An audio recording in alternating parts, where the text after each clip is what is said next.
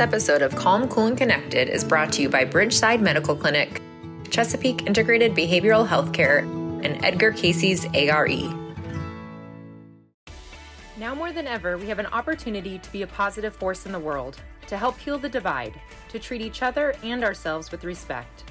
But with so many tools out there, from meditation to physical training, proper nutrition, therapy, and so many others, we all need a little help navigating all the options. Join us as we share in depth information, insights, and thought provoking discussions that will help answer your questions about how to stay calm, cool, and connected during these times. Welcome to Calm, Cool, and Connected, your guidebook to peace of mind. Hello, and welcome to Calm, Cool, and Connected. I'm your host, Dr. Elizabeth Fedrick. If I told you this episode was all about sex, some of you might get really uncomfortable, maybe even to the point of shutting off the episode.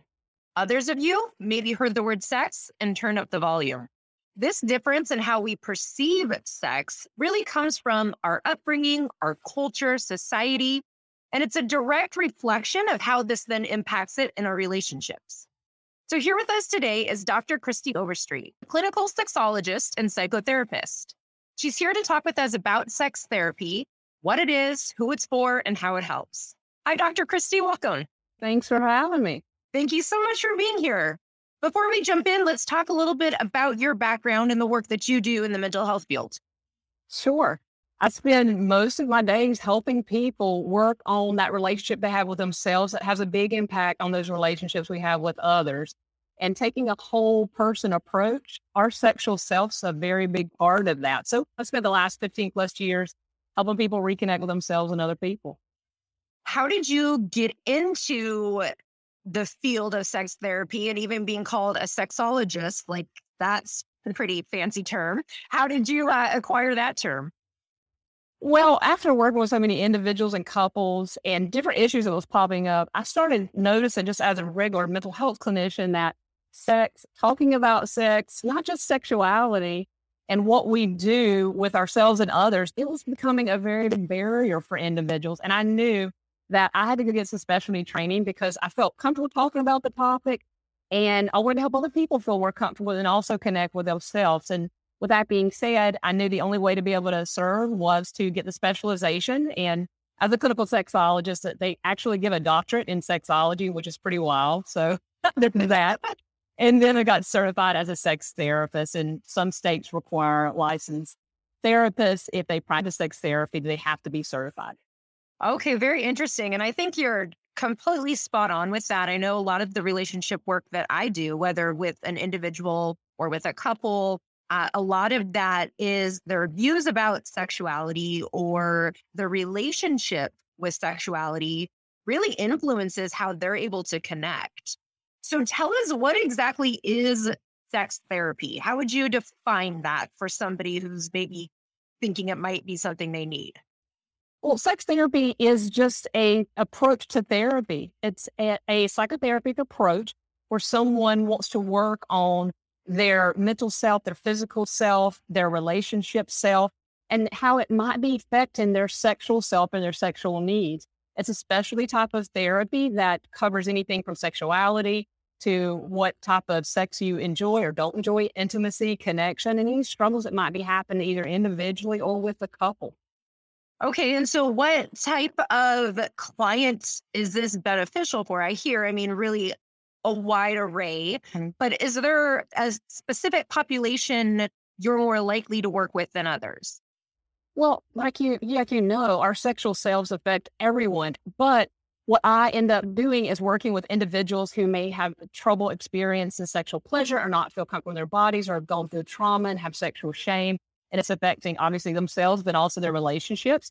But then also couples where there's a mismatch of libido drive. It's causing conflict within the relationship. One partner wants more, the other wants less, or different stress and factors affect relationship dynamics. So sex and intimacy changes in long-term relationships.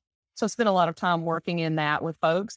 And then some individuals having sexual dysfunction that's affecting them personally and in their relationships. And then others who are exploring their sexuality, what they're into, what they like, what they don't like. And having a safe space, non judgmental place to do that really helps them take their growth to the next level. For sure. And what can somebody expect from this experience? Because I imagine people probably get pretty nervous about coming to a sex therapist, or and there might even be some embarrassment around it, some hesitation. What can somebody expect even out of these first couple sessions? Well, it's a good question because anxiety is a great way to shut us down, right? Especially when we're trying something new. So, really, sex therapy starts out just like any other therapy session where you're going to meet with someone who is trained. They're going to ask a lot of background information and hopefully ask you what your goals are, how they can help you and support you through that growth. So, you're going to do a lot of talking about that. And then, if you're there in a relationship with a couple, you both will get the opportunity to share that. And then it is looking at what types of techniques and strategies and tips will be help you to meet those goals. So it's very similar to other types of therapies, but there are specialized tips, methods, and strategies to help you move forward that are taught that may not be covered in traditional therapy. Sure.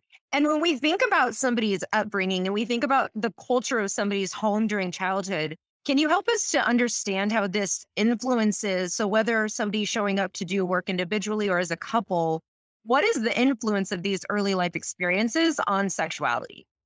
what's that's where our sexual template starts as very, very, very young children. And what messages we hear about sex, what um, things that we intake due to our experiences, trauma, family system. How do our parents talk about sex or don't talk about sex more often? Right. And then we're left to learn about it online or from our friends or through going through experiences of our own. So that template has started out. So then we take those messages into young adulthood have more experiences, good, bad, and ugly ones. And then it starts forming into our adult experience. And we find that so much of our messages that we're believing to be true really came from the past. And it is really hurting how we're showing up currently for ourselves and in our relationships. So oftentimes individuals are going to have to look at what the messages they received, ask themselves, like, is this working for me, not working for me? What have I learned? And how can I reframe that to work for me now? Okay. Yeah. Which I mean, so beneficial for so many reasons. And, and again, for them personally, but also relationally.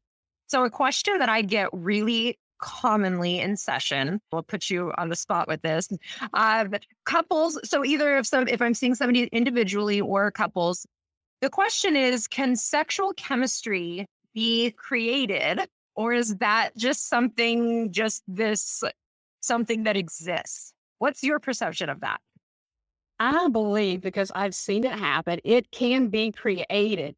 But to, with that being said, we have to be really realistic with how we're defining sexual chemistry in the beginning of a relationship, which is super easy, right? And then in a long term relationship, once that honeymoon phase ends, the sexual chemistry is going to look different, but it can be recreated if it's nurtured.